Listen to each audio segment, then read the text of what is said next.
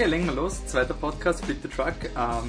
Heute bin ich wieder dabei und der Leitner ist auch bei mir. Hallo! Am heutigen Programm stehen 5 Filme. Wir haben Divergent, eine so Jugendbuchverfilmung.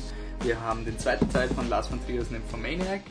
Wir haben Spuren oder auf Englisch Tracks, einen Film mit Mia Wasikowska basierend auf einer realen Begebenheit. Und am Ende haben wir 2 Blockbuster. Wir haben den zweiten Teil der Amazing Spider-Man-Serie, also Amazing Spider-Man 2. The Rise of Electro.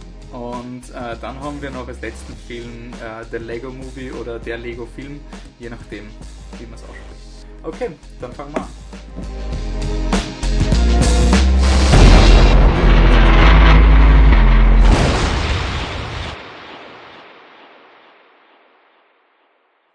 Leitner, Divergent habe ich nicht gesehen. Das heißt, du erklärst mir jetzt... Sie langsam zum Leitmotiv dieses Podcasts. Ja, ich bin der Presenter hier. Ja, wirklich. Okay, also, sagen wir so, ich mag Hunger Games. Ich finde, der Trailer schaut sehr Hunger Games-mäßig aus. Ja. Es ist dieses, ja, sie muss die Welt retten. Ich finde es nicht schlecht, dass es weibliche Protagonisten gibt. Ja. Kann ich mir Divergent anschauen? Natürlich kannst du. Sollst du? Nein, eher nicht. Es ist natürlich ein Film mit der Zielgruppe Hunger Games. Allerdings muss man ganz klar sagen, er kann eigentlich diesem Zielpublikum nichts bieten, was nicht Hunger Games mit all seinen Fehlern, seinen Fans besser bieten könnte. Es ist zur Handlung eine Dystopie, spielt in Chicago, welchen Jahres weiß man nicht, in einer Gesellschaft, die in verschiedene Fraktionen unterteilt ist, die alle sich anhand einer Charaktereigenschaft eigentlich unterscheiden. Das heißt, da gibt es die, also ich will jetzt nicht alle aufzählen, aber es gibt zum Beispiel die Ferox, das sind die Mutigen, oder die Ken, die stehen für die Weisheit.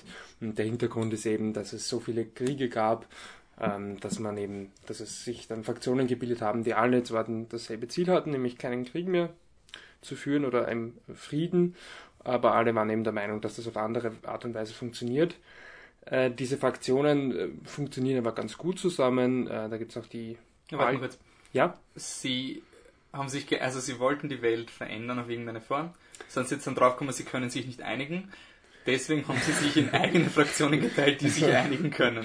So ungefähr, ja. Aber es funktioniert schon anscheinend als Gesamtgesellschaft. Also sie...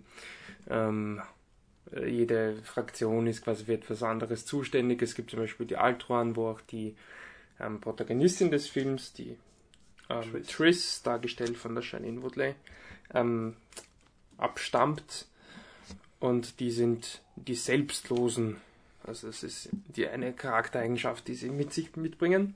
Und die sind so selbstlos, dass sie nicht einmal in den Spiegel schauen dürfen. Wirklich? Ja, wirklich. Also, das ist kein Scherz, ja. Die Altruas sind auch mit der Regierung beauftragt, weil sie eben selbstlos sind und deswegen kann man ihnen das anvertrauen. Das ist eben die Logik dieser Gesellschaft. Und jeder Jugendliche, das ist dann quasi der Gag des Films, muss sich in einem gewissen Alter, das nicht genau definiert wird, muss er sich entscheiden, zu welcher Fraktion er in Zukunft gehören möchte. Das heißt, man kann quasi auch Fraktionen wechseln, dann ab einem gewissen Alter, allerdings nur einmal und danach nie wieder. Sollte man sich in der neuen Fraktion nicht zurechtfinden und ausgestoßen werden, dann wird man ein Fraktionsloser. Das sind sozusagen die Obdachlosen dieser Gesellschaft. Und die Triss macht diesen Test und sie ist eine Unbestimmte. Es ist eine ganz subtile Message in diesem Film und das ist total verboten, weil die Unbestimmten sind eine Gefahr für die Gesellschaft. Warum auch immer, es gibt 5 von ihnen, die sind anscheinend wahnsinnig gefährlich. Sie entscheidet sich dann für die Ferox, das sind die mutigen, sexy Kämpfer. Können sich genauso gut eben auch man muss sich nicht für die Fraktion entscheiden, zu der einen der Test. Aber die Leute kriegen nicht mit, dass sie unbestimmt ist? Nein, das wird vertuscht, weil die Dame, die den Test durchführt, die hat anscheinend einen Bruder, es gibt irgendeine Backstory, warum sie eben voll mitfühlt mit ihr und dann vertuscht man das, weil sonst machen sie dich fertig. Es gibt allerdings dann auch dort, wo sie landet, ich weiß nicht, ob das jetzt ein Plothole ist, aber es gibt dort auch Unbestimmte, also ich weiß nicht, entweder ist das immer dieselbe Dame oder es haben einfach alle Mitleid, ich weiß nicht. Oder müssen sie selbstlos sein, wenn sie Mitleid haben. Ja, was auf jeden Fall eines der großen Probleme dieses Films ist, abgesehen davon, dass er einfach auch in jeder Szene eigentlich eine gewisse Lächerlichkeit in sich birgt, ist, dass er die Story, also die ganze Handlung eigentlich total seiner Message unterwirft. Also wie gesagt, die Message ist eben, dass diese Unbestimmten, die jetzt vielleicht nicht unbedingt in eine klare Kategorie fallen, eben auch wichtig sein können für die Gesellschaft oder gerade die, und dass halt dieses Kategorisieren nicht unbedingt das Beste ist. Und ja, nur ändert das halt nichts dran, dass dieses System ja totaler Blödsinn ist. Also es ist halt der Plot, also die richtige Handlung vom Film ist dann auch, dass die Ken offensichtlich an die Macht wollen, also das ist eh von Anfang an klar, und dass sie der Meinung sind, dass die Altoren das nicht richtig erfüllen, und natürlich haben die Ken ein ganz gutes Argument, sie sind nämlich die Wissenden, und warum sollte nicht Intelligenz regieren? Ja. Weil sie böse sind. Weil sie böse sind, ja. Ich habe auch gemeint, der Film verliert eigentlich nach also von Anfang an, denkt man sich, okay, das könnte schon ERC werden, und dann gibt es diese Szene zu Beginn, wo sie sich, also die Triss in der Schlange anstellt, und dann kommen plötzlich die Ferox, also die quasi noch Ferox, die noch unbestimmten Ferox, die halt sich dann auch entscheiden müssen, die kommen dann mit einem Zug hereingefahren, nur bleibt der Zug nicht stehen und sie steigen aus, nein, der Zug fährt weiter und sie springen aus dem fahrenden Zug heraus, und das ist halt sehr heroisch und schaut ein bisschen aus wie die Werwölfe von Twilight. Und und der Film geht eigentlich so weiter, also es ist wirklich so viel Blödsinn in diesem Film, wie die Ferox dann, die sich für Ferox entscheiden, wie die dann zu ihrer Gruft fahren, da fahren sie eben auch mit dem Zug, und dann springen sie aus dem Zug heraus auf ein Dach über einen Meter weiten Abgrund, und dort riskieren sie auch 4-5 Mal das Leben, also man könnte ein Trinkspiel machen, immer wenn die Protagonisten oder das Leben, dass ein Menschenleben oder mehrere Menschenleben völlig unnötig riskiert werden, sollte man einen nehmen, da würde man ordentlich abkassieren. Okay, na gut, das heißt... Es gibt ein kleines Detail, das ich ganz nett fand. Ich meine, das war auch schon in Starship Troopers, das ist nicht die neueste Neuheit überhaupt, aber es ist eine quasi geschlechtslose oder geschlechterproblemelose Gesellschaft. Das fand ich ganz cool, sich aus dem Buch, aber sie haben halt... also die Ferox behandeln Männer und Frauen gleich. Ja, also es gibt auch, genau, also sie lassen dann auch zum Beispiel, also die Ferox in ihrem Training kämpfen die natürlich die ganze Zeit, und da gibt es auch Kämpfe zwischen Burschen, Mädels ohne irgendein Kommentar, oh Gott. Also das war ganz, ganz nett. Noch ein ganz, ganz, ganz großer Minuspunkt, der Film ist viel, viel, viel, viel zu lang. Also ist er unglaublich redundant und läuft eigentlich lange Zeit auf nichts hinaus. Und gerade halt so, dass sie dann die letzten 5 bis 10 Minuten des Films, oder 15, 20 Minuten, reicht ja bei 2 Stunden 20, eben noch ein bisschen eine Handlung vorantreiben, damit man dann eben auch einen Setup hat für den zweiten Teil, der ja kommt. Willst du den zweiten Teil sehen? Also an sich nein, ich glaube aber schon, dass ich mir das antun werde. Es ist ein bisschen so wie bei Nymphomaniac. Ich meine, der war viel, viel, viel besser. Aber es war schon so, jetzt habe ich halt 2,5 Stunden durchgehalten, jetzt will man dann doch wissen. Es ist furchtbar, dass es so funktioniert, weil genau das sollte eigentlich ein Gegenargument sein. Aber ja, ich glaube, es ist der Grund. Aber ich weiß echt nicht, ob ich es wirklich tue. Also ich werde definitiv kein Geld ausgeben dafür. Okay, dann gehen wir jetzt mit dem Nymphomaniac weiter, den habe ich auch nicht gesehen. Aber mehr oder weniger machen wir nur kurz, weil wir schon, dass wir den haben wir letzten Podcast durchgebrochen, den ersten Teil. War auch nur angerissen. Ja, aber ich will auf jeden Fall, dass wir, wann wir dann beide Teile alle 3 gesehen haben, also im nächsten Podcast dann, dass man das auch wirklich ein bisschen, ich meine, das sind 4 Stunden, es ist ziemlich episch, und jetzt nur so kurze Impressionen, also nur Catch-up, was war jetzt im Nymphomaniac, was ist überhaupt und wie ist der zweite Teil? Ja, Nymphomaniac ist, also öffnet mit Joe, gespielt von Charlotte Gainsbourg, die auf der Straße recht verwirrt aufgefunden wird vom Stellan Skarsgård. Richtig, der heißt... er hat so einen ganz so einen subtilen Allegorie. Seligmann, genau. Ja. Seligmann, genau. Sie erzählt ihm daraufhin ihre Lebensgeschichte, die sie ist Nymphomanin bzw. sexsüchtig und im ersten Teil wurde ihre Jugend behandelt und im zweiten Teil jetzt, der schließt dann mehr oder weniger nahtlos dran an. Also es gibt dann relativ bald im Film einen Sprung von den Schauspielern. Also die Schauspielerin, die junge Joe darstellt, ist doch um einiges jünger als die Charlotte Gainsbourg. Und in einer Szene überspringen sie es dann ganz einfach. Ja, es geht um ihr, also sie, ich denke, das kann man schon noch erklären im Plot, das wird in den ersten Minuten etabliert. Sie ist am Ende des ersten Teils mit Jerome zusammen, dem Shia LaBeouf, und der wird dann später auch ersetzt im Laufe des Films, und sie bekommt ein Kind von ihm und hat am Anfang des Films ein großes Problem, sie ist nicht mehr erregt, sie kann keinen Orgasmus mehr haben und versucht dann allerhand viele Sachen, das kennt man nicht aus dem Trailer, einen Dreier mit 2 schwarzen Männern, und was dann doch einer der tragenden Elemente des zweiten Films ist, sie geht zum Kay, dargestellt von Jamie Bell, und der ist, mit dem hat sie keinen Sex, also gibt es überhaupt keinen sexuellen Kontakt, was macht er eigentlich? Er schlägt Frauen. Also Frauen kommen zu ihm, um sich schlagen zu lassen oder nicht nur schlagen. Er ist bekannt dafür, dass er gewalttätig ist, ja genau. Und Frauen gehen eben hin, haben alle so einen Spitznamen. Es gibt keine Bezahlung in keine Richtung. Und er foltert diese Damen dann mehr oder weniger.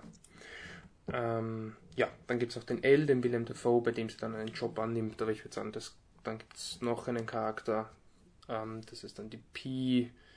Ich würde aber jetzt sagen, das geht dann schon fast zu weit. Es ist eben in dem Film so, dass es, das war ja auch im ersten Teil schon ein bisschen so, dass die einzelnen, es wird ja in Form von Kapiteln erzählt und diese Kapitel, natürlich hängen sie zusammen, keine Frage, aber es ist schon immer ein thematischer Sprung dazwischen. Mhm. Und das ist auch hier so.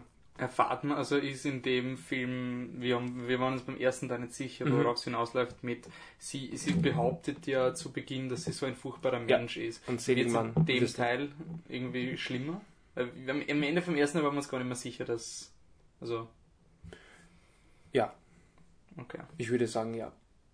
Ich will das jetzt nicht spoilern, aber ich würde... Also schlimmer. Ja, ich meine, also es wird auf jeden Fall ganz klar auch gezeigt, wie es in ihr selbst zu dieser Haltung kam, und wie sie die vielleicht auch so ein klein wenig aufgelöst hat oder zumindest für sich selbst da den Frieden damit gefunden hat, dass es eben so ist. Es gibt aber schon etwas, wo man wirklich ganz klar sagen kann, okay, das ist jetzt relativ, also moralisch relativ schwer vertretbar. 4 Stunden für eine Geschichte. Mhm. Wie fühlt es sich an? 4 Stunden, worum geht es in der Geschichte? Oder ist es das wert, diese Reise zu nehmen? Es ist eine gute Frage. Man müsste vielleicht ein bisschen mehr reflektieren drüber, als ich das jetzt bei dem Film ehrlich gesagt gemacht habe. Ist es wert? Ich würde mir, bin mit der Filmografie von Lars von Trier noch nicht sehr vertraut, aber ich würde mir eigentlich von ihm dann vorher mal was anderes anschauen. Also es muss dann nicht unbedingt gleich ein Nymphomaniac sein. Okay, dann lassen wir Nymphomaniac mal so sein. 2 Filme hast du jetzt gesehen, die ich nicht gesehen habe. Jetzt habe ich endlich einen Film, den du nicht gesehen hast. Und der Kramer hätte ihn gesehen. Der hat einen Clean Sheet heute, oder? Wie meinst du Clean Sheet? Er hat alle. Na, hat Spider-Man nicht gesehen. Stimmt. Ja, der ist ihm leider entgangen. Aber bleiben wir noch, bevor wir zu Spider-Man gehen, bleiben wir noch bei Tracks, also Spuren. Kommt bei uns raus am 18. April und ist, es ist ein Film basierend auf einer wahren Geschichte. Die Mia Wasikowska spielt eine Frau, die Robin Davidson heißt, die sich als Ziel gesetzt hat, sie geht einfach durch Australien, also von links nach rechts, aber rechts nach links. Und es ist eben basierend auf einer wahren Geschichte und es ist einer dieser Filme, wo man sich halt wirklich so am Ende vom Film denkt, so wow, Menschen können echt beeindruckende Leben haben. Es ist wirklich so dieser Film, du schaust ihn dir an. Ich weiß gar nicht, ob er wirklich jetzt so ein wirklich guter Film aus Film ist, aber er war einfach extrem spannend, weil du dir einfach denkst, okay, wow. Wie, und es ist sehr interessant. Hat sie irgendeine Motivation, warum sie das macht? Na, sie will es machen. Also ihr Vater war dieser große, hat immer dieses Gefühl gegeben von Explorer und sie will das machen und sie will da hingehen. Und das Coole ist irgendwie, also es gibt den Adam Driver, der spielt, ich hoffe nur, dass ich das jetzt richtig sage, also der Adam Driver ist dann ein Charakter, den kennt sie zu Beginn nur über ihre Freunde. Und der organisiert ihr ein Stipendium oder eine Förderung von National Geographic. Also sie sagt, sie geht jetzt von rechts nach links durch ganz Australien durch, bis sie sozusagen am anderen Ende rauskommt, durch die Wüste, wo halt wirklich so nur Tod ist eigentlich. Ja. Und er organisiert es irgendwie so, dass er sich halt immer mit ihr trifft und er macht immer Fotos von ihr. Und es ist halt einfach ganz interessant, weil zu Beginn gleich mir die Frage gestellt wird, so, mag sie das, weil sie keinen Freund hat? Und es ist einfach so nett, weil halt die Mia Wasikowska, es ist ja wirklich, der Gramm und ich haben den Film geschaut und wir haben nachher wirklich gedacht, so, das war die Typin aus Alice im Wunderland. Es ist unglaublich, dass die sucht sie so gute Projekte aus hin und wieder. Also auch Kids Are Alright, auch wenn der Film jetzt nicht so toll ist. Aber, ja. Und es ist ganz cool, weil es halt einfach extrem mit diesem Spiel so macht eine Frau Dinge, weil, also warum hinterfragt man solche Dinge und nicht andere Dinge, die, wenn irgendwelche Leute nach Amerika gehen oder sonst irgendwas. Und sie hat halt einfach, sie will dorthin gehen, sie hat kein Geld, sonst irgendwas, arbeitet bei so einem Kameltreiber, was ich auch nicht gewusst habe, Kamele gibt's in Australien, weil sie importiert wurden und jetzt frei, also sie sind in der Natur von Australien anscheinend, zumindest habe ich es vom Film erfahren. Ja, und die haben sie jetzt da wirklich eingenistet. Und cool. Da gibt es auch Kameltreiber, also Kamelzüchtern. Sie arbeitet bei einem, damit sie sich sozusagen ein Kamel oder 3 Kamele braucht sie, erarbeitet. Und dann geht sie halt wirklich durch. Und der Film ist halt auch sehr, sehr hart. Also es wird ihr halt wirklich gesagt von einem dieser Kameltreiber, so wenn du einen Kamelbullen siehst, der nicht kastriert ist in der Landschaft, dann musst du schießen. Also diese Viecher sind brutal und wenn die deine weiblichen Kamele sehen, dann geht der auf dich zu und das sind wirklich arge Viecher. Und dann gibt es natürlich, wenn so eine Szene eingeführt wird, dann kommt der Payoff. Und das ist halt einfach hart, das ist nicht so, oh, das ist jetzt so schlimm oder sonst irgendwas. Es ist einfach so, sie muss das jetzt machen und Ende. Ja. Und es hat gegen Ende vom Film wird es einen unglaublich emotionalen Schlag, den der Grammer schon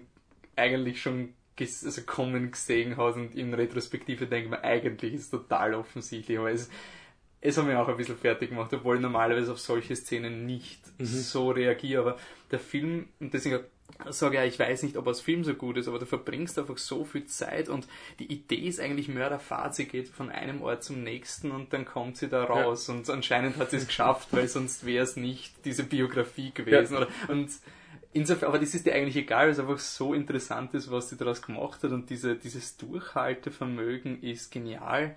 Die Tatsache, dass es nicht reduziert wird, also sie fangt sie dann, es ist auch relativ offensichtlich, im ersten Akt macht sie dann schon so ein kurzes Gspusi mit diesem Adam Driver-Charakter. Ja. Aber es geht nicht darum, also da geht es jetzt nicht um irgendeine Erfüllung, weil sie eine frustrierte Frau ist, die nichts zu tun hat. Also du könntest den Film so leicht in irgendeine Richtung gehen.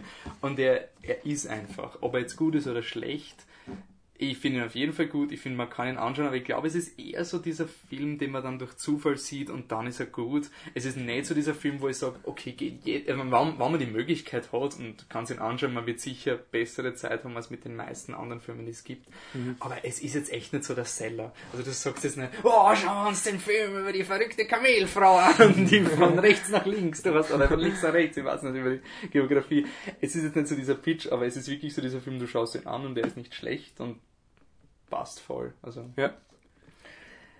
Andere Filme, wo Leute leichter motiviert werden, sie zu schauen, weil sie einfach die Mega-Blockbuster sind. Der Film kommt in der, also der Podcast wird ja hoffentlich, wenn alles richtig geht, am Montag, den 14. April hochgehen und also hochgeladen sein.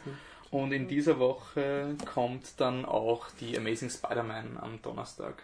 Ja, okay, Amazing Spider-Man, wir haben mehr oder weniger einen neuen Spider-Man bekommen, 2012, nachdem Sam Raimi sich, der originale Regisseur, wollte einen 4. Teil machen, bla bla bla, hat irgendwie lange Zeit nicht funktioniert, die Rechte müssen aber bei Sony bleiben, deswegen haben sie einen neuen Film machen müssen, sonst bekommt Marvel das wieder. Der erste Teil hat dann Andrew Garfield als Spider-Man gehabt, Emma Stone, glaube ich, als Gwen Stacy, ja, also seine Nicht-Mary-Jane-Freundin, und er war jetzt nicht wirklich... Sally Field als die Mutter. Ja, genau. Und ich also glaub, nicht Mutter, Entschuldigung, als Tante May. Tante May. Ja. Wurde versprochen, dieser gritty Post-Christopher Nolan Reboot, der auch wirklich die erste Stunde funktioniert hat als gritty Reboot, und dann kommt ein Liz, also so ein Echsenmonster und ja. Ja, also die Voraussetzungen für den zweiten Teil waren jetzt nicht so rosig. Und ja, wir und waren Captain America. Wenn es nicht schon genug Omen gegeben hätte, bin ich ja noch ins falsche Kino gegangen. Aber ich habe die extra noch gezwungen. Natürlich bin ich trotzdem hin. Aber ich bereue es weniger als so manche andere Filme. Also. Ja, ich meine, es ist immer so, es ist eigentlich eine ziemlich... Wollen wir kurz auf die Story eingehen? Ich meine, es gibt ja trotzdem... Ja, genau, Story. Also Peter Parker ist jetzt Spider-Man, er ist bekannt.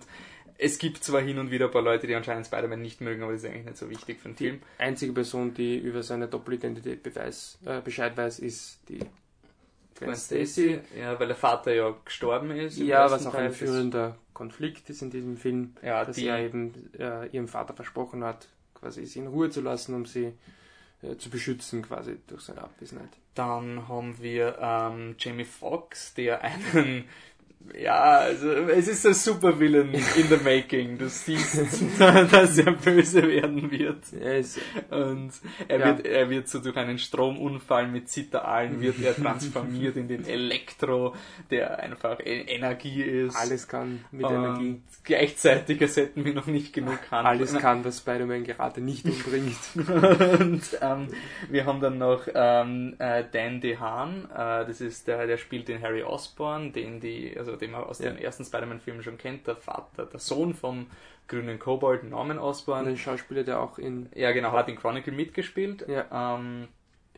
Und spielt jetzt wieder so einen moralisch fragwürdigen Charakter. Zumindest anfangs noch fragwürdig. Und wird dann, also das ist kein Spoiler, wenn man sieht es im Trailer, er ist am Weg zum grünen Kobold zu werden. Ja. Und... ja, dann zusätzlich kommt noch, dass die Gwen Stacy ein Angebot kriegt, dass sie nach Oxford geht. Das ist komplizierte Sache auch noch alles.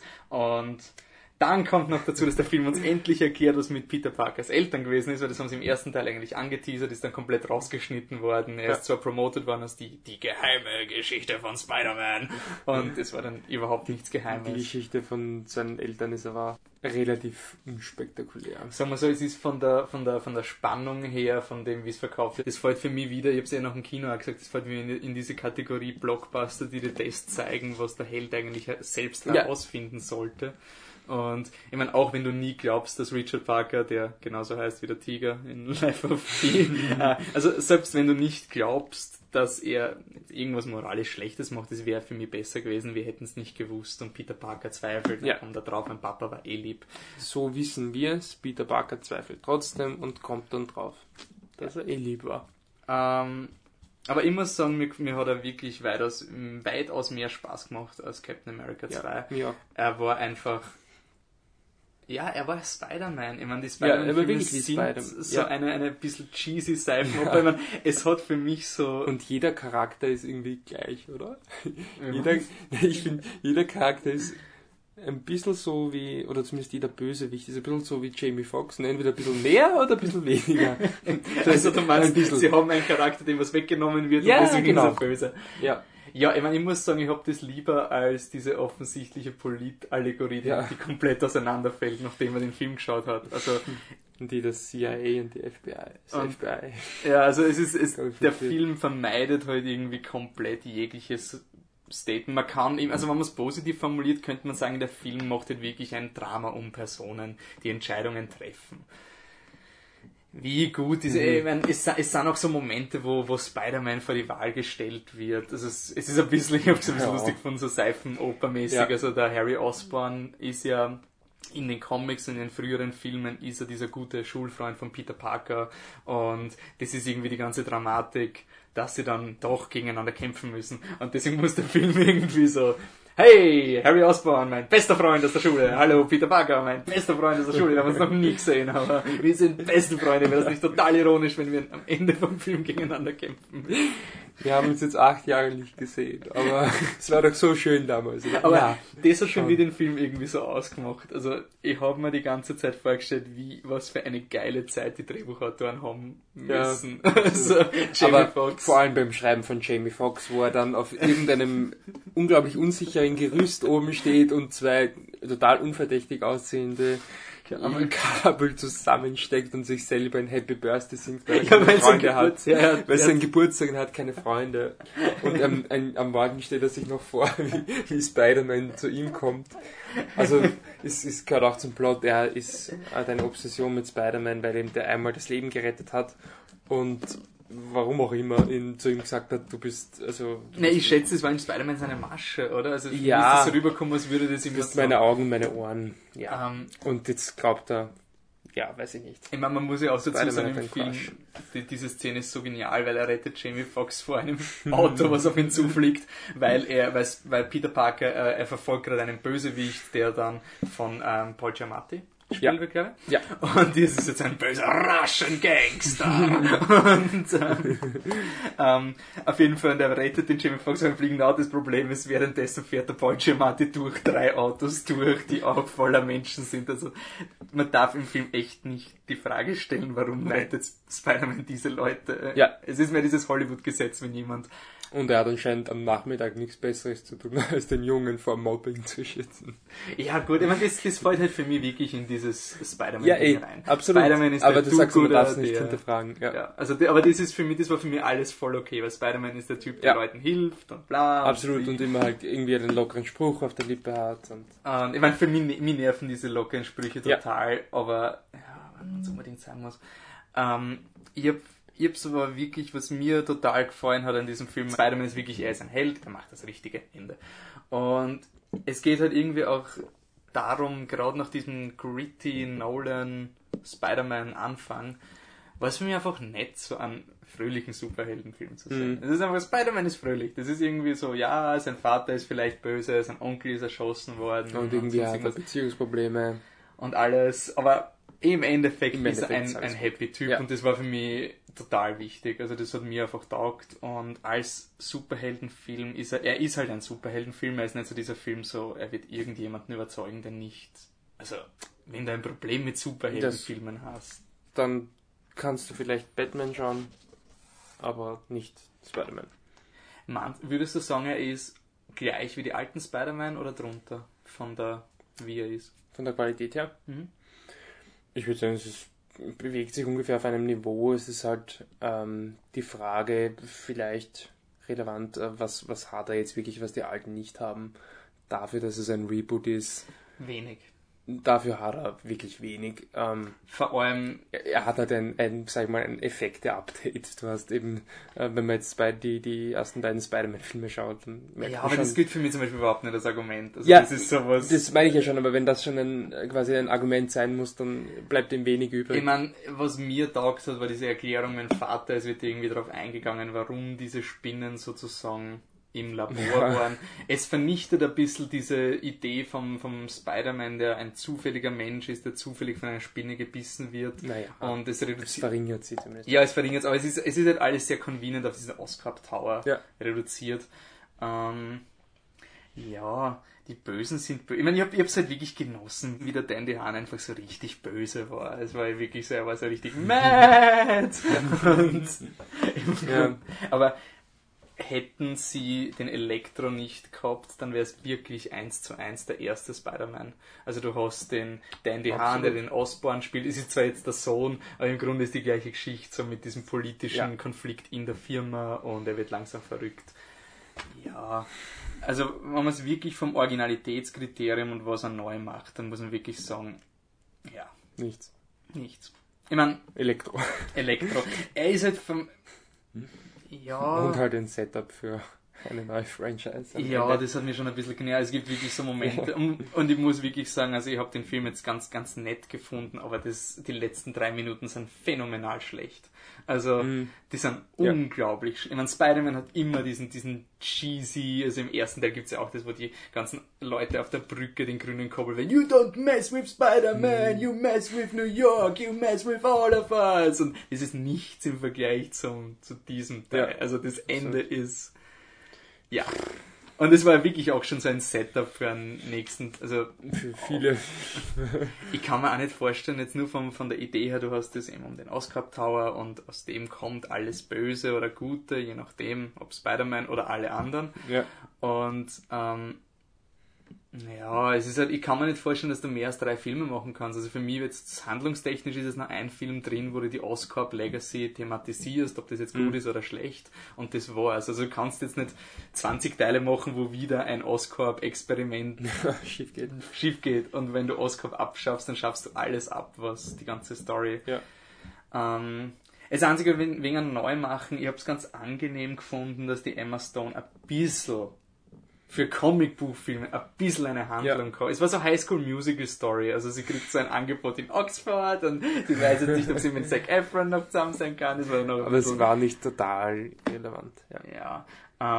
Aber ich meine, es ist dann doch schon dieses Comicbuch-Ding, was mich stört. So, du schreibst sie in die letzte Szene, in die Kampfszene hinein und dann erfindest du einen Schalter, den sie umlegen darf, damit sie auch, deswegen braucht das Spider-Man die Gwen Stacy, aber eigentlich, du könntest sie rausschneiden. Mutige Gwen Stacy, Und sie ist so Female Power. Also für mich ist das immer so diese Pseudo-Female Power, wenn du schreibst eine Szene, die du nicht gebraucht hättest und dann sagst du, und deswegen hat er die Gwen Stacy gebraucht.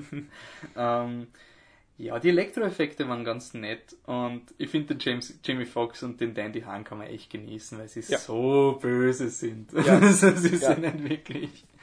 Aber für 2,5 Stunden war er ganz okay. Ich finde auch nicht, also ich meine, ich bin zu spät gekommen, aber ich glaube nicht so viel. Du hast 3 Minuten verpasst oder so. Eben, also er kam mir nicht so ewig lang vor. Ich glaube, es ist halt auch deswegen, weil halt nicht die ganze Zeit Explosionen waren. Es waren halt wirklich nicht so viele Kampfszenen im Vergleich zu Running, Punching, Shooting. Gut, dann haben wir Spider-Man erledigt, eigentlich, also fertigt. Okay, und jetzt kommen wir, was ich einfach so lustig fand, wieder am Anfang von Divergent geredet hast, mit dieser uraufgesetzten Message mit... Ja, es ist besonders, wenn man mehrere Dinge kann und sonst. Ich habe die ganze Zeit an den letzten Film denken können, weil er ist schon irgendwie... Dann kommt Spider-Man dazu, wo man sagt, ja, ein bisschen Unterhaltung und jetzt kommen wir zu dem Film, der eigentlich kein Recht drauf hat, so gut zu sein, wie er ist. Also das ist für mich das Wunder des Jahres. Vielleicht passiert noch was Härteres, aber der Lego... Also, sagen wir Lego-Movie, weil wir Englisch sind, oder sagen wir... der Lego-Film. Ich habe nie in meinem ganzen Leben Lego gesagt, aber durch die ganze Berichterstattung ist immer so der Lego. Der Lego-Film. Der Lego-Film. Ja, bleiben wir deutsch. Okay. Also. Ab Teil 2 haben wir. Was hast du? Hast du den Trailer gesehen zum Film? Ja, schrecklich. Und so wie man, ich habe das schon einmal erwähnt, wie man einen Trailer ja eigentlich sehen sollte, ohne dem Wissen, dass es diesen Film geben wird. Das heißt, ich habe den doppelt-dreifachen Schock gehabt, nicht nur oh mein Gott, es gibt einen Lego-Film. Warum zur Hölle? Nein, auch, es gibt einen Lego-Film mit unglaublich vielen unnötigen Anspielungen auf alles. Und der ultra-quirky ist und witty und... Also der Trailer war... Ja, also der Trailer war Internet für mich. Also der Trailer war wirklich absolut. So dieses, du hast diese Standardgeschichte und du genierst, also du hast effektiv, die Geschichte ist, du hast den Emmett Brickowski. Der ist so ein totaler, er ist ein moderner Anti-Held. Ja, er ist überhaupt nicht geeignet für diese Aufgabe. Nicht. Überhaupt nicht. Aber es gibt eine Prophezeiung und die sagt, dass er der Special ist und dann gibt's Aufnahmen, wo alles in die Kamera steht, so, was? Ja. Und dann so einer kommt da vor den epischen Raden, der ganze Witz ist, normalerweise ist das urepisch und beeindruckend und er sagt dann irgendeinen Kommentar, wo sie alle in den Kopf greifen, so, oh, ich bin überhaupt nicht qualifiziert dazu. Ja.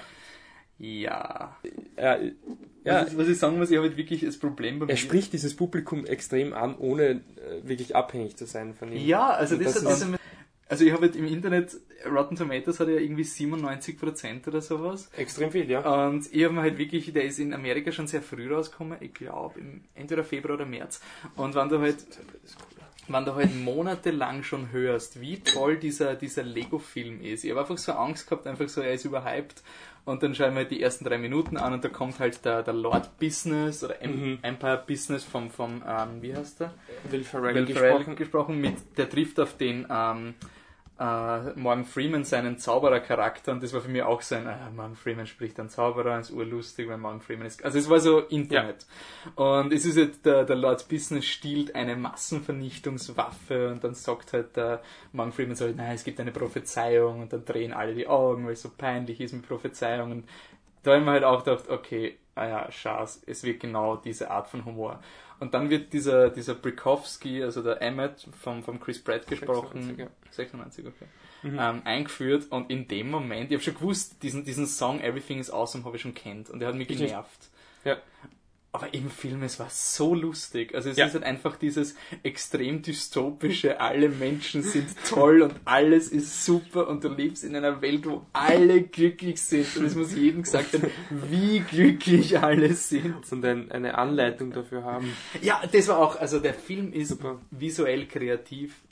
Das ist ein Wahnsinn. Also es ist halt einfach, es hat sich jemand mit Lego beschäftigt, bei Lego gibt es die Anleitungen und dann hat sich jemand überlegt, wie würden Lego-Figuren mit Anleitungen bauen, dass er dann Kran, der die Anleitung auf ein riesiges Pult legt und dann umblättert und es ist unglaublich, was im Hintergrund das Design passiert. Ist wirklich... Und auch die Witze, was im Hintergrund passieren sind. Also ich freue mich schon so, wenn ich den Film dann eben auf Blu-ray habe und dann wirklich auf Pause drücken kann und schauen, was... Es ist wie Airplane. Also die unglaubliche Reise im verrückten Flugzeug, wo du einfach komplett überfordert bist, weil so viel passiert. Ich finde es wirklich für ein unglaublich breites Publikum. Ja. Und also in sage ich jetzt mal, zumindest mal in unserer Altersgruppe, wüsste ich jetzt niemanden, dem das nicht gefällt. Also natürlich ist er sehr reich an Anspielungen. Was eben wie der Trailer... Ja, du hast halt diese Lego Batman und die Wonder Woman und... Superman, Green Lantern, also schon einmal in der Hinsicht, aber dann auch noch im Detail, also noch viele Anspielungen auf Dinge, die dann halt nicht jeder versteht und wo sich dann die Leute, die es verstehen, sich urtoll fühlen können und doppelt so viel Spaß haben und...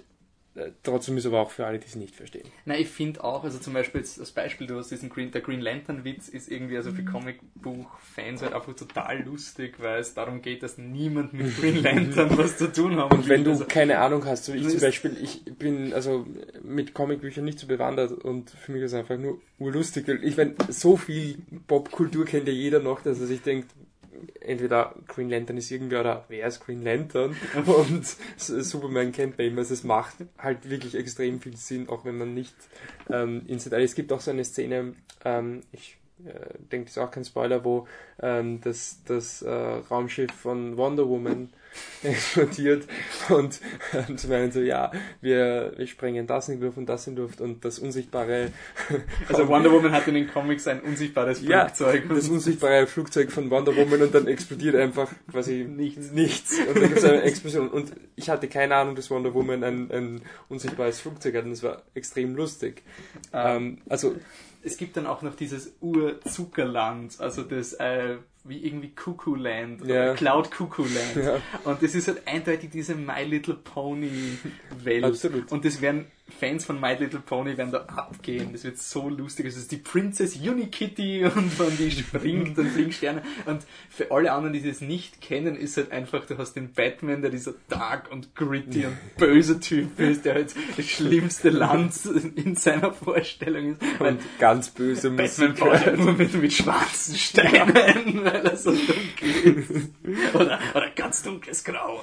Man muss auch sagen, es ist eine der besten Interpretationen von Batman. Und ich glaube, selbst wenn du nie was von Batman gehört hättest, ist die lustig. Idee, dass dieser dunkle Charakter so dunkel ist. Ist einfach lustig, ja. Und was mir unglaublich gefallen hat, war halt einfach die Message. Ich meine, die Message ist klar, ja.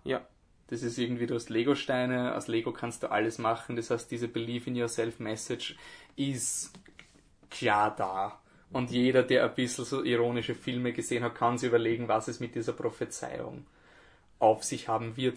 Aber das hat mich nicht gestört, weil es halt einfach passt.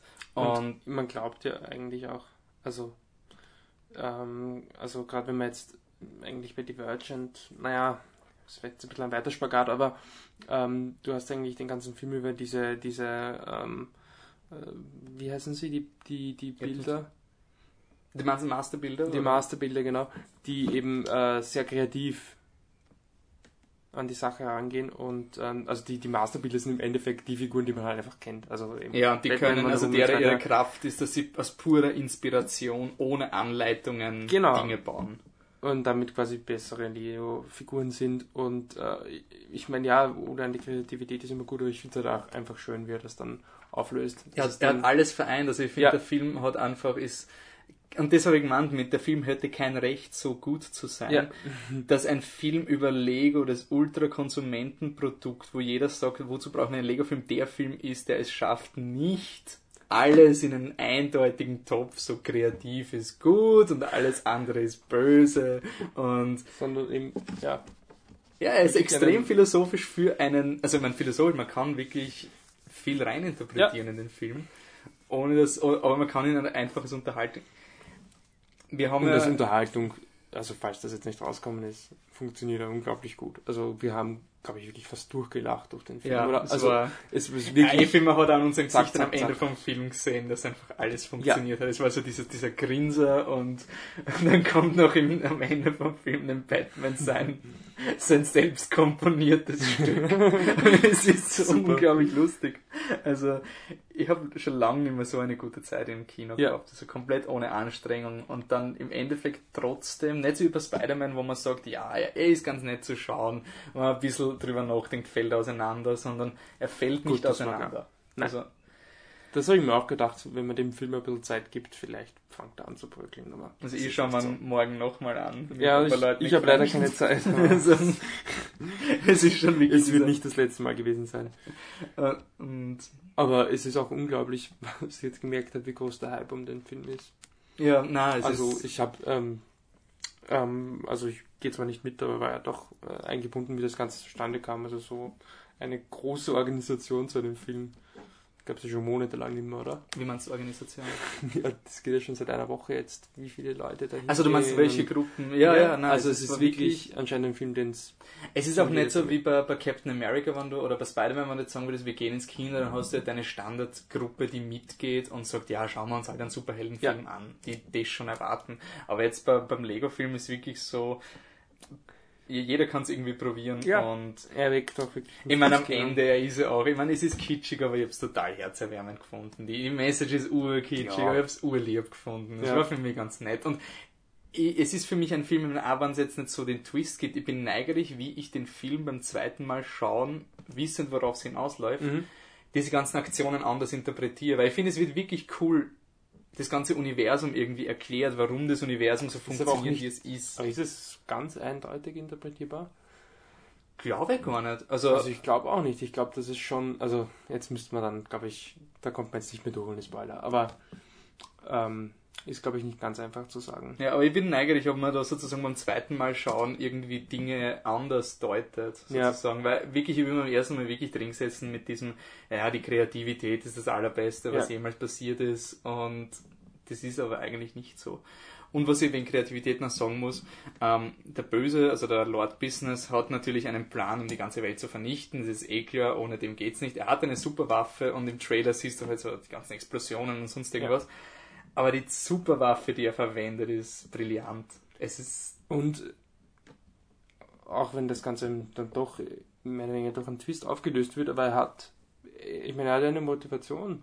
Ja. Der Bösewicht. Er hat eine absolut glaubwürdige und Motivation, die nicht einmal so kategorisch falsch ist. Ja, und auch die Superwaffe ist auch mehr oder weniger. Es ist keine zum Beispiel in Divergent, ich will jetzt nicht sagen, wer da der Bösewicht ist, aber das ist der.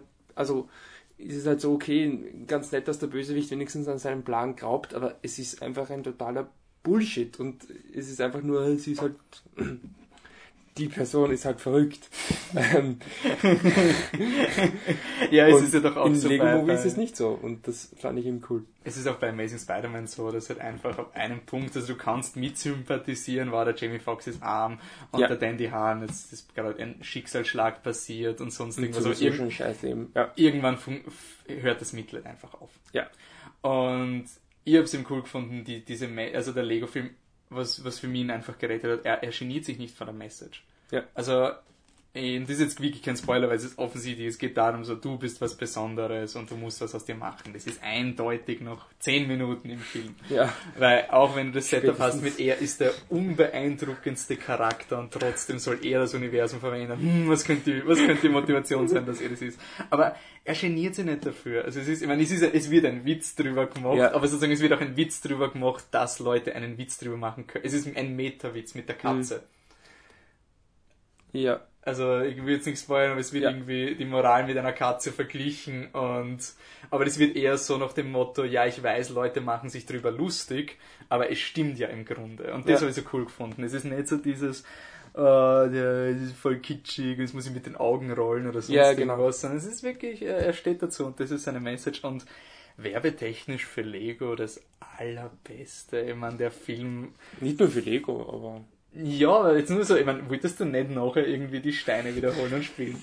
Ja, ist doch, sicher. Ja. Ich weiß nicht, allein ich von dem, was dem Film aufgebaut wird, habe ich mir gedacht, ich habe nie so was Beeindruckendes gebaut. Es war bei mir immer so, ja, jetzt eine zweistöckige Polizeizentrale und ein Hubschrauber. Ich meine, es gibt ja jetzt schon unglaublich viele solche... zum Beispiel Musikvideos, die sie mit Lego nachbauen, aber der Film wird sich nochmal so ein bisschen Hype auslösen von Leuten, die sich dann treffen irgendwo und mit Lego irgendwas bauen. Vielleicht verlagert sich alles wieder von Minecraft auf die Lego-Baustelle. Was ich interessant finde bei dem Film, also wir haben ja eigentlich auf der Seite, also jetzt mal temporär, weil es einfach derzeit das noch mehr oder weniger funktionierendste System ist mit den Kategorien, die wir haben. Also Kategorie 1 ist so in Richtung Frozen zum Beispiel, so was Nettes, oder Iron Man 1, oder Amazing Spider-Man auch. Kategorie 2 sind so diese extrem unterhaltenden Filme mit Tiefgang, wie zum Beispiel eben Starship Troopers oder Dark Knight.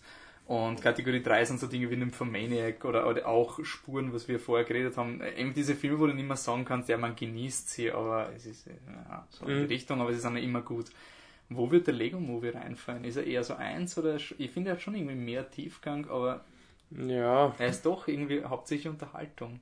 Ja. Ist nicht negativ behaftet. Nein, überhaupt nicht. Einfach von der Zielsetzung, ja. 1,5. Ja, ich weiß nicht, ich finde schon irgendwie... Es ist aber so, ja. Ich finde, es wäre irgendwie eine Beleidigung an den Film, ihn nur als Unterhaltungsfilm zu sehen. Und vielleicht aber würde man ihn überhypen, wenn man sagt, er ist so philosophisch. Das ist auch... Naja, überhypen, ja. Es wird einfach... Man würde ihn falsch verkaufen. Ja. Überhypen. Gut, ich will ihn jetzt nicht überhypen, indem ich sage, man kann ihn nicht überhypen, aber... ehrlich gesagt, ich meine, ich bin eigentlich jetzt, wenn ich mit den anderen Leuten schaue, aber ich kann mir ja... Dadurch, dass ich so zynisch war beim Lego-Film und dann so begeistert, ich kann mir nicht vorstellen, dass jetzt wirklich großartig, außer so gut, wie ihr gesagt habt, ist er jetzt auch nicht. Das ist aber man ist ja... Also... Ich glaube, dass wir eine schwere Zeit haben wird, damit das zu machen, weil du wirst ganz einfach drin sitzen in dem Film und lachen. Und zwar von den 100 Minuten 90 mindestens. Ja, und also selbst wenn du sagst, die Message ist komplett irgendwas. Ja, aber du wirst einfach so viel lachen, dass du nachher nicht behaupten kannst, dir hat der Film nicht gefallen. Weil es ist echt weit aus dem Fenster gelehnt, aber ich glaube, da sind wir auf der sicheren Seite. Na gut, dann... würde ich sagen, drehen wir es runter. Ist es unser Lieblingsfilm des Jahres bis jetzt? Na gut, ich meine, das Jahr hat erst begonnen, aber derzeit ist er bei mir ganz weit oben. Bei mir auch. Also für mich ist auf jeden Fall dieser, so, Lars Alba, eben im Vergleich zu eben, wo die anderen Filme so verspuren, ja, den kann man sich anschauen, wenn irgendwie, bei mir ist Lego Movie so der Film des Moments. So, dass alle stehen und liegen und schauen endlich. Es ist wie nach Gravity fast schon. Ja. Wo ich also bei Gravity so, ja, okay, alles, du musst unbedingt Gravity. Und das ist ein bisschen nach hinten losgegangen, weil dann der Film nicht so beliebt war. Aber in dem Fall bei Lego Movie wird es sicher funktionieren. Ja. Und ich bin auf jeden Fall sehr glücklich, dass in der Zeit, wir haben jetzt April und das ist normalerweise die Zeit, wo halt nicht so viel gute, ich meine, jetzt kommen langsam die Blockbuster-Filme. Und in Amerika war er im Februar oder März, irgend sowas, und der ist notorisch bekannt dafür dieses Monat, dass da nur scheiß Filme kommen. Also so diese ausrangierten 302 oder so, ja, man kann sich's vielleicht anschauen, man schaut es eher an, weil wirklich nichts anderes im Kino ist. Oder man schaut es nicht an. Ja, zum Beispiel. Auf jeden Fall, dieser Film, dass der jetzt zu dieser Zeit kommt, ist für mich einfach beeindruckend und viel Spaß mit dem besten Animationsfilm dieses Jahr. Also wenn da jetzt noch irgendwas kommt, weil Lego Movie ist wirklich dieser Film, der jetzt bis zu den Oscars sich halten wird. Ich kann mir nicht vorstellen, dass da irgendwas... Ich denke sogar, dass das wahrscheinlich einen Schritt weiter geht, also einfach nur... Ja, vor allem dieses Jahr haben wir ja gar nicht so diese... Also, ich will jetzt nicht sagen, dass es irgendwie bester Film nominiert, dafür ist es einfach zu früh. Wenn er später rauskommt, wer weiß, aber ich denke jetzt irgendwie... Na, bester Animationsfilm meine ich jetzt, nicht bester Film. Ich weiß, ich meine, es wird über den besten Animationsfilm Oscar hinausgehen. Du meinst so Drehbuch oder so? Ja, also nicht gewinnen, aber ich würde fast sagen, der wird noch für irgendwas nominiert. Vielleicht auch bester Song für den Awesome Song, ganz einfach. Ja, bin sorry, so, wenn Happy nominiert wird. Ja, und er ist so quintessentiell für den Film. Also wir werden sehen, aber ich würde sagen... Machen wir Wetten gleich? Was wird Lego nominiert werden? Bester Song, bester Animationsfilm, bestes Originaldrehbuch. Okay, ich weiß nicht, also so wie du es gesagt hast, ich kann mir vorstellen, dass sogar ein Best Picture drin ist, einfach weil 9 Filme nominiert werden können. Ich glaube, das ist zu früh, aber wer weiß. Ja, nein, aber ich denke mir nur, weil normalerweise hast du halt wirklich, wenn du so ein Crowdpleasing... Ja, anders als Frozen hat es auch nicht geschafft. Aber es ist schon eine andere Kategorie als Frozen. Also du magst Frozen jetzt nicht so, aber... Nichts Besonderes. Na gut. Ja, dann war es das für den Podcast. Wir sind weiterhin erreichbar auf fliptetruck.com oder halt, es gibt eine eigene Kategorie für nur die Podcasts. Du kannst euch auch als Feed holen, fürs Handy zum Abonnieren. Und auf Twitter. Auf Twitter sind wir auch. Jetzt twittern wir schon ein bisschen. Ja, wir lernen. Ich fühle mich gerade so wie so ein alter Mann, der gerade so... Ja, das machen die Kids heutzutage mit diesem Ad-Zeichen. Ja, dann sind wir... Also ich bin erreichbar auf flip_truck. Und ich... auf jeden Fall auf @michaelleitner4. Super. Und ich heiße auch irgendwie Existentino, ich weiß nicht, ich glaube, das ist, eigentlich soll es umgekehrt sein, oder? Ich sollte Michael Leitner heißen und @existentialdino heißen. Ja, aber ich glaube, du kannst den Originalnamen nicht ändern. Das glaube ich auch nicht, vielleicht mal neuen. Der Grammar ist erreichbar. Und Existent Coffee, weil Existential ist sie nicht ausgegangen. Ja. Und E-Mail-technisch sind wir erreichbar einfach auf contact@fliptetruck.com. Das ist alles. Der nächste Podcast wird wahrscheinlich in 2 bis 3 Wochen hochgehen.